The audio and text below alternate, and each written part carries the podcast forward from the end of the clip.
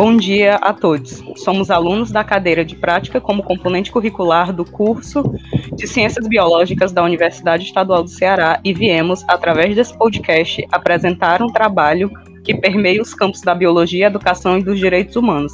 Abordaremos temas sobre a educação sexual, sexualidade e de gênero no âmbito escolar. Esse episódio será ministrado por mim, Raquel Alves, com a participação dos meus colegas de grupo, que são Lídia Maria Andrade, Breno Bezerra, Antônio Vieira.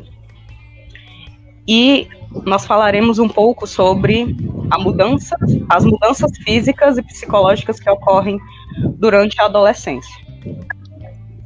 Muito embora a adolescência seja a menor fase de nossas vidas, entre 12 e 18 anos, segundo o Estatuto da Criança e do Adolescente de 1990, aqui no Brasil, e entre 10 e 19 anos, segundo a Organização Mundial da Saúde, essa é indubitavelmente a mais difícil. É nela que ocorre a grande transformação. É o momento de ruptura da vida infantil e a iniciação da vida adulta. É nessa fase que há a construção de quem o indivíduo de fato será. É nela que, ela, que o indivíduo assumirá a sua identidade. E as mudanças físicas e psicológicas advindas desse momento podem causar transtornos irreparáveis. Durante a adolescência, principalmente na puberdade, que chega primeiro para as meninas entre 8 e 13 anos, enquanto para os meninos vem comumente entre os 9 e 14 anos, ocorrem mudanças marcantes, vindas de uma descarga de hormônios que acelerarão o seu crescimento físico e desenvolverão os seus caracteres sexuais secundários. Por exemplo, vai surgir pelos nas regiões públicas, axila na face para os meninos, crescimento dos seios para as meninas, entre outras coisas. A metamorfose que vem de forma muito acelerada atinge não somente o esquema corporal do indivíduo, mas atinge o seu psicológico, seu meio social e a sua forma de enxergar este. Com um corpo em constante mudança, tornando-se cada vez mais adulto e uma mente ainda infantil, os temores e as descobertas e as crises são inevitáveis. Nesse momento, é comum que haja uma estranheza quanto ao seu corpo, dada a perda do corpo infantil com o qual sempre for acostumado. Essa fase pode ser tratada como um luto. Há também uma tendência ao afastamento dos pais, que serão substituídos por um grupo com seus iguais. É nesse momento em que os adolescentes tendem a se agrupar entre si. O transtorno dismórfico corporal que se caracteriza por afetar a percepção que o indivíduo tem da própria imagem corporal, levando a preocupações irracionais sobre defeitos em alguma parte do seu corpo, tem se tornado cada vez mais frequente nos adolescentes. E a gente pode culpar os padrões de beleza que têm se tornado cada vez mais inalcançáveis e extremamente deturpados. Dentre esses, o principal transtorno que vem junto com o transtorno dismórfico são os transtornos alimentares. Porque a busca pela magreza é enorme, principalmente entre as meninas. Mas falando um pouco, a adolescência em si é um período confuso para todo mundo que passa por ela. Claro. Mas, sem dúvida, é cruel para as pessoas transgêneros as mudanças ocorridas e a maturação de seus corpos biológicos trazem sofrimento e sentimentos de incapacidades, vindo com uma combinação de ansiedade, depressão e irritabilidade. O crescimento de pelos e as mudanças anatômicas mais masculinas trazem sofrimento às mulheres trans, e o crescimento das mamas e a menstruação são um tormento para os homens trans. Bom, agora a gente eu gostaria de pedir para os meus colegas falarem um pouco sobre como eles enfrentaram essas mudanças corporais e como isso afetou eles. Eu queria perguntar primeiro da Lídia, porque como mulher é sempre mais difícil.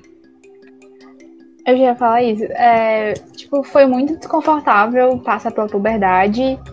É, meus seios cresceram de uma hora para outra e muito maior que a maioria das meninas da minha sala. Uhum.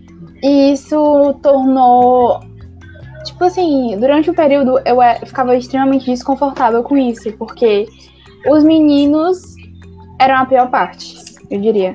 Então foi mais difícil ainda para eu lidar com isso, porque era assédio, tipo, é, os olhares, os comentários. Então, tipo, era horrível, era horrível. E até hoje eu tenho um complexo com isso. Tipo, pra ter uma ideia que. Fora padrões de beleza, que, tipo, você precisa estar em tal peso, mesmo quando você tem, sei lá, 13 anos de idade. E sem falar que eu não sei quanto a Lídia, mas eu atingi a puberdade muito cedo. Acho que entre 8 e 10 anos meus seios já estavam grandes. E é um absurdo porque os adolescentes, os adolescentes não, ainda são crianças, eles tendem a chacotear. No meu caso, é, a minha menarca foi com 12 anos e os meus seios só vieram crescer, eu tava com uns 14. Acho e aí, eu... foi mais, e aí foi mais difícil, porque é uma fase onde tá todo mundo cheio de hormônios. Uhum. E, e, nossa, é, é traumático lembrar disso. Completamente traumático. Porque só eu, na minha sala inteira, que tinha seios. E os meus seios já eram grandes por conta de problemas Não. hormonais, e enfim. Imagina aí, tu tava no, com 14 anos, tu tava na nona série? No nono ano?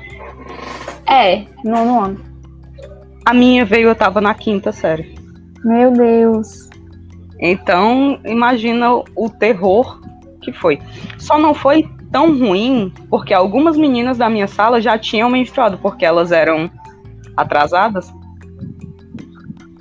Escola pública, né? A maioria do, das pessoas são repetentes. Uhum. Aí elas eram tinham mais idade do que eu e todas já tinham passado por isso. Só que o assédio realmente, Lídia, é o pior. Pois é, é tipo assim, é um evento traumático, eu diria. E até hoje hum? tem um complexo com isso. Eu acho que a maioria das meninas de peito grande passa por essa fase. Sim, meu e, tipo, Deus. Assim, e continua com seus traumas. Tipo, era, era, cada comentário, tipo, como se as pessoas pudessem fazer comentários sobre o seu corpo. Por algum motivo, né? E não importa. É verdade. Sim. E depois que você se torna um adulto, um jovem adulto, não adianta, porque aquilo continua. Os efeitos do bullying. Com certeza. E as pessoas não veem como bullying, né? Isso é engraçado. Uhum. E para vocês, meninos? Breno?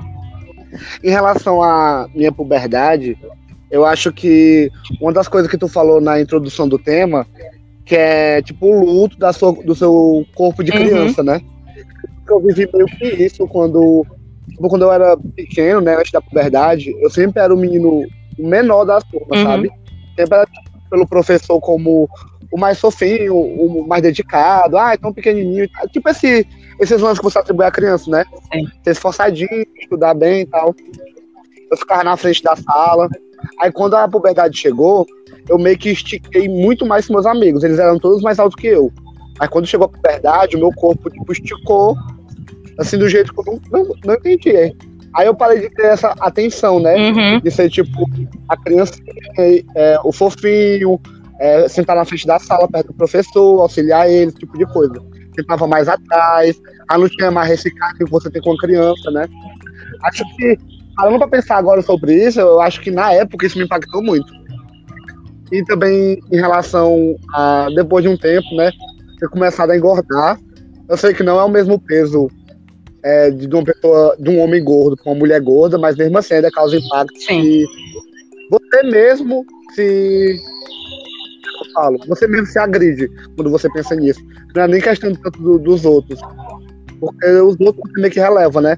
Mas quando chega a te afetar de um jeito que você se sente mal consigo mesmo, é que é foda. Mas, pois é, é um negócio assim. dos padrões de beleza. A, a valorização é. da magreza, principalmente nos tempos atuais, é ridícula. Ninguém consegue ser tão magro sendo saudável, pelo amor de Deus. Sim, e atacam gol. É extrema porque falam que estão preocupados com a saúde deles, Sim. mas ninguém se preocupa Sim, com a saúde Ninguém tá preocupado com isso, ninguém. É, Os marombeiros é cheios de bomba. Tá lindo, tá ótimo, não faz mal não. O fígado do tamanho de uma azeitona já de, corroendo. Em relação a também a, a puberdade, né? Quando você começa a florescer o seu, como é que fala? A sua, o seu interesse no desejo sexual, é complicado, porque como eu era um adolescente gay, né? Eu não podia expressar isso abertamente para não sofrer chacota, ser motivo de bullying, esse tipo de coisa. É muitas coisas que você sente, você é, que você tem que esconder na época de escola por medo de sofrer bullying dos seus colegas. E, São e cruéis. pra você, Antônio? Verdade. Pra mim, na minha época, é, eu, eu, tipo assim, eu não, não, não via algo assim tão impactante em, pra mim em si, no meu corpo, é, esse lance da, de, da mudança hormonal, né, Uhum. corporal em si, não tinha tanto impacto pra mim, não. Mas, tipo, dos outros garotos, isso me afetava, porque, tipo, eles se exibiam, por às vezes eles, eles apare- começarem a ter, tipo, um pouco do músculo maior, tipo, e aparecer mais pelo, Uhum. sabe, no corpo. E, tipo, eles exaltavam isso, é, tipo, extremamente. E era algo assim que você ficava chateado, porque você não tinha, né? Uhum. E pra, pra gente, na época, parecia algo bem normal. E, e aí a gente queria ter, só que não tinha. Até, até hoje em dia, basicamente, tem muita gente que gosta de ter muito pelo, assim, ter barba e tal. Só que não. É, o corpo da gente é Sim, diferente. e né? isso é outra coisa. Tem adolescente que atinge a puberdade tardia.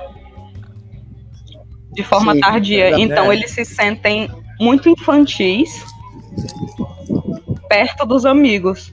Os amigos que já estão desenvolvendo o corpo adulto deles, enquanto eles permanecem no corpo infantil, ainda com uma mudança devagar. Isso é até representado naquela série da Netflix, Big Uhum. Mouth, que o amigo do protagonista, ele é o protagonista, ele tem esse, esse lance dele chegar na puberdade bem depois dos outros. Os amigos dele já cresceram, já estão com pelo, não sei o quê. E ele ainda tá com aquele corpo infantilizado dele e ele se sente mal por isso. Porque ele não conseguiu chegar na puberdade junto com os amigos dele. Aí todo mundo já tá naquela fase lá e ele não, ele se sente atrasado e E o bom é que a cabeça dele vai amadurecendo antes do corpo. Sim. Verdade. Ele tem as mudanças Uhum. psicológicas já, né? Antes de ter as É. anatômicas. E eu acho que a gente ainda pode voltar no fato que, tipo assim, é, a- eu e a Raquel, por exemplo, a gente sofreu com esse negócio é, dos nossos seios crescerem rápido demais, é, E muito. crescerem demais. Mas as meninas que também sofreram com a ausência de seios Uhum. sofrem também. Porque são alvo de brincadeiras que com certeza vão levar, elas levam pra vida adulta. E a gente ainda pode colocar isso como o Brasil sendo um dos maiores É, o maior. é, o maior no ramo da estética, onde as pessoas De maiores mudando seu corpo. plásticas. fazendo lipo, botando silicone e mudando a própria cara com vários procedimentos estéticos, porque não se aceitam. Tipo, Uhum. Porque É. vem trazendo, Concordo. junto consigo da adolescência, o bullying que sofreram. com certeza. Se internaliza Uhum, na Pois pessoa. é. E quanto ao, ao afastamento dos pais, Isso vocês também sentiram isso? É como se, como se houvesse um luto. Uhum. Os pais da infância morrem e você não sabe lidar posso com seus pais. Pode. Pode falar. É engraçado esse lance, porque você nem faz porque Uhum. você quer. Só que quando você tá chegando na adolescência, começa a ter os grupinhos. Muitos grupos sociais. E você fica olhando aquele negócio, todo mundo com uma panelinha na sala, é uma pessoa que gosta disso, uma pessoa que gosta daquilo, e você fica pensando, do que, que eu gosto? Aí lá vai você tentando testar as coisas para começar a se encaixar num grupo social. E meio que seus pais não fazem tão parte desse teu mundo, porque eles não estão na tua sala de aula, eles não estão convivendo com você é, naquele ambiente, e você quer se encaixar, você quer fazer parte daquilo. Aí você começa a fazer, ou ver, ou ouvir alguma coisa que o grupo que você tem interesse de entrar faz. Aí é bem intenso como isso meio que molda muito a sua adolescência, e normalmente é só uma fase. É uma coisa tão importante na hora, que depois você olha pra trás e. Nossa, que É besteira. engraçado. Mas na Pode época. falar, tá. Breno. Só isso mesmo. Só que na época tem uma importância muito grande que a gente não entende. É engraçado que acontece um isolamento, você se isola, mas ao mesmo tempo você quer se agrupar. Você procura alguém que goste, que tem os mesmos interesses que você, para poder ficar unido. E digo, e digo mais, E às vezes, Não se encaixam nisso. às vezes você nem gosta daquele grupo, mas você tem Uhum. medo de ser excluído. E, tipo, você Sim. tem medo de ficar sozinho e se Sim. encaixa em É. lugares que, tipo, não te cabem, que você não se sente confortável, mas você se anula só pra fazer parte. Porque você só quer ser Tem aceito. muito disso, viu? Sim. Tem muito gente que, que leva É, isso pra também. vida adulta, não consegue superar o fato de não ter se encaixado em nada na adolescência e tenta ainda na vida adulta. E- Esse negócio do distanciamento dos pais é muito do lance da, da superioridade deles, né? Porque você não conversa de igual para igual. Com seu pai, você conversa no nível abaixo. Você vai falar uma coisa mais pasi pa- como é que fala? Passível a eles poder mandar em você ou falar uma coisa que vai sobrepor a sua opinião, mesmo que você não concorde, só porque é seus pais. Aí é muito complicado você manter uma relação de submissão quando você quer ser independente, quer expor suas ideias, esse tipo de coisa. Verdade. Vocês tiveram algum problema quanto ao corpo de vocês, fora o que a Lídia e o Breno já falaram? Amiga, pelo amor de Deus, eu fui uma adolescente cheia de espinha, né? Bom, quanto à E? espinha, não tinha, nunca tive problema com isso. Mas deve ser um sofrimento. As pessoas são cruéis. Cruéis. Tipo, Os apelidos. eu- eu não sofria com isso. Tipo, na minha sala, por exemplo, eu não sofria com nenhum apelido, não sofria com nada. Uhum. Tipo, porque a, a minha sorte foi que a maior parte da minha sala eram pessoas, né? Eram seres humanos. E não, não, não sofria com esse tipo de comentário. E eu era amiga da maior parte da sala, então acho que isso me ajudou muito. Mas, por exemplo, adultos, os pais dos meus amigos chegavam pra mim com comentários super maldosos, tipo.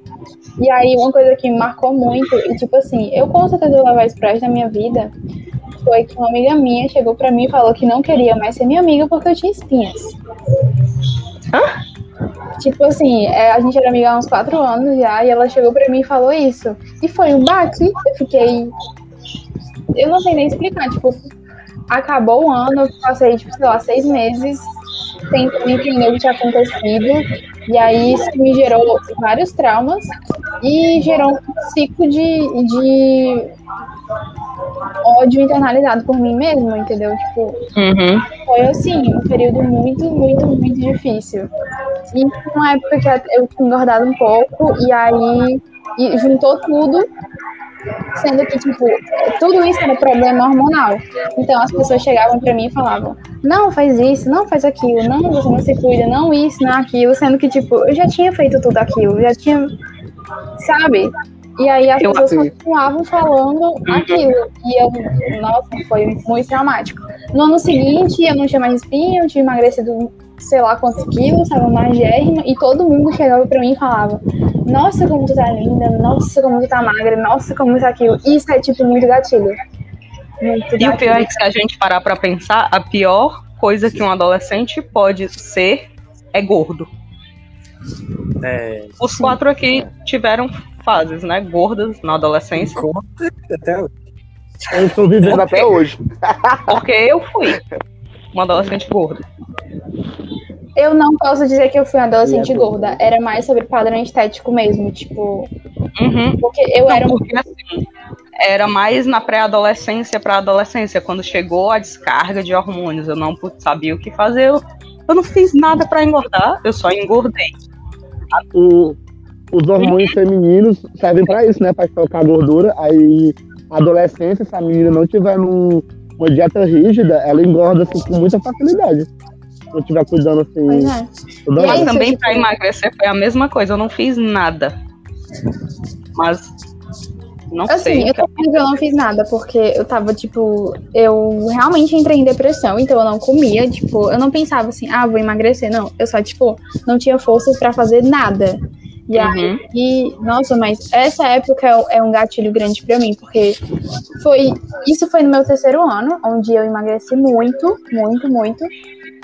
E aí, é, eu acho que a Raquel com certeza tem alguma história sobre isso, sobre como os professores, homens, é, não, a maioria deles não tem respeito pelas próprias alunas, não tem respeito pelas mulheres e simplesmente acham ok dar em cima de um adolescente de 15, 16 anos. Gatilho, amiga. Pois é, tipo assim, Tópico sensível. Meu terceiro ano foi basicamente isso, onde eu não sabia lidar com o que estava acontecendo, professores falando, tipo, comentários sobre o meu corpo, e eu ficava, ok, o que tá acontecendo aqui? Então, meu terceiro Você ano foi. com 14 anos. Tipo. Gente, consciência? Pois é. É, um, é, uma- um, é um, um assunto bem. que eu diria que é um tabu. Uhum. Eu diria que é um tabu, que a gente não pode meio que se expressar sobre isso, mas toda menina vai ter uma história sobre isso, às vezes mais de uma. E não dá em nada, na maioria das vezes. É, é. por isso que nenhuma fala. Pois é. Então, tipo assim, a, eu, a nossa a escola em si é um lugar bem de gatilhos, né? De todos os campos. Uhum. A gente pode passar dias falando sobre isso. Tipo, e como isso vai moldar 100% o que a gente vai ser no futuro. Mas aí você vê, pra gente, nós quatro somos É. cisgêneros. E foi difícil. Sim, foi muito difícil. Imagine. Para pessoa. as pessoas trans que têm os, os homens trans têm que tomar hormônios, então eles ficam, enfim, para as mudanças femininas não ocorrerem É. e as mulheres trans têm que tomarem supressores para poder parar o crescimento de pelos, das da anatomia mais masculinizada delas. Deve ser um inferno. Uhum. Isso quando começa a Exatamente. cedo. Uhum. Não, isso quando. Isso quando os pais são bons, quando eles têm liberdade de falar com os pais. Porque exatamente na adolescência acontece o isolamento e o afastamento dos pais.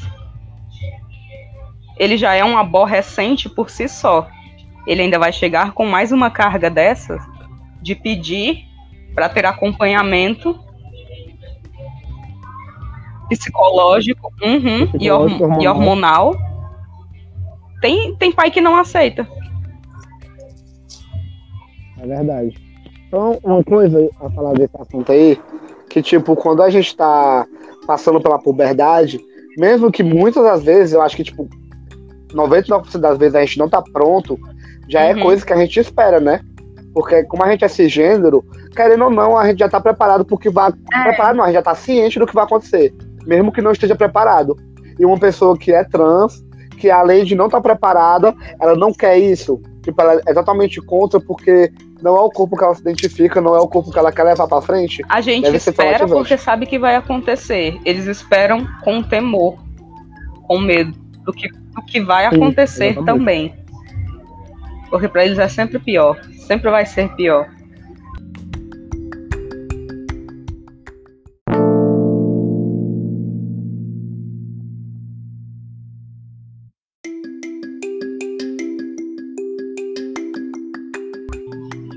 Então, vocês conseguiram expressar os sentimentos de vocês quanto a esse assunto? Vocês falaram tudo o que queriam falar, relataram todas as suas experiências? Sim, eu falei. Lembrei até momentos que foram bem. um pouquinho difíceis na época. Mas que hoje em dia já tá bem compre- compreendido. Sim, eu consegui expressar tudo que eu queria, eu acho, sobre esse assunto. É uma coisa assim que a gente lembra do passado, né? E vê como é difícil e a gente tenta levar para as próximas gerações, né? Somente porque a gente vai ser futuros licenciados e entender me- melhor como é que a nova geração vai estar em relação a tudo isso. É um assunto bem Concordo, eu interessante. também consegui expressar tudo que eu queria. Relembrei vários gatilhos, mas é isso, eu realmente espero ser uma professora melhor, sabe? Tipo assim, conseguir ajudar os meus alunos, tipo, da mesma forma que eu queria ter sido ajudada. Uhum. Tentar perpetuar uma melhor experiência para os meus alunos. Compreensão, né? tentar dar a eles algo que a gente não teve. Com certeza. Verdade. Bom, então foi isso, gente. Arrasou. Obrigada por terem tirado um tempo do seu dia e ouvido nossa conversa até aqui. Tchau. Tchau. Tchau. Tchau.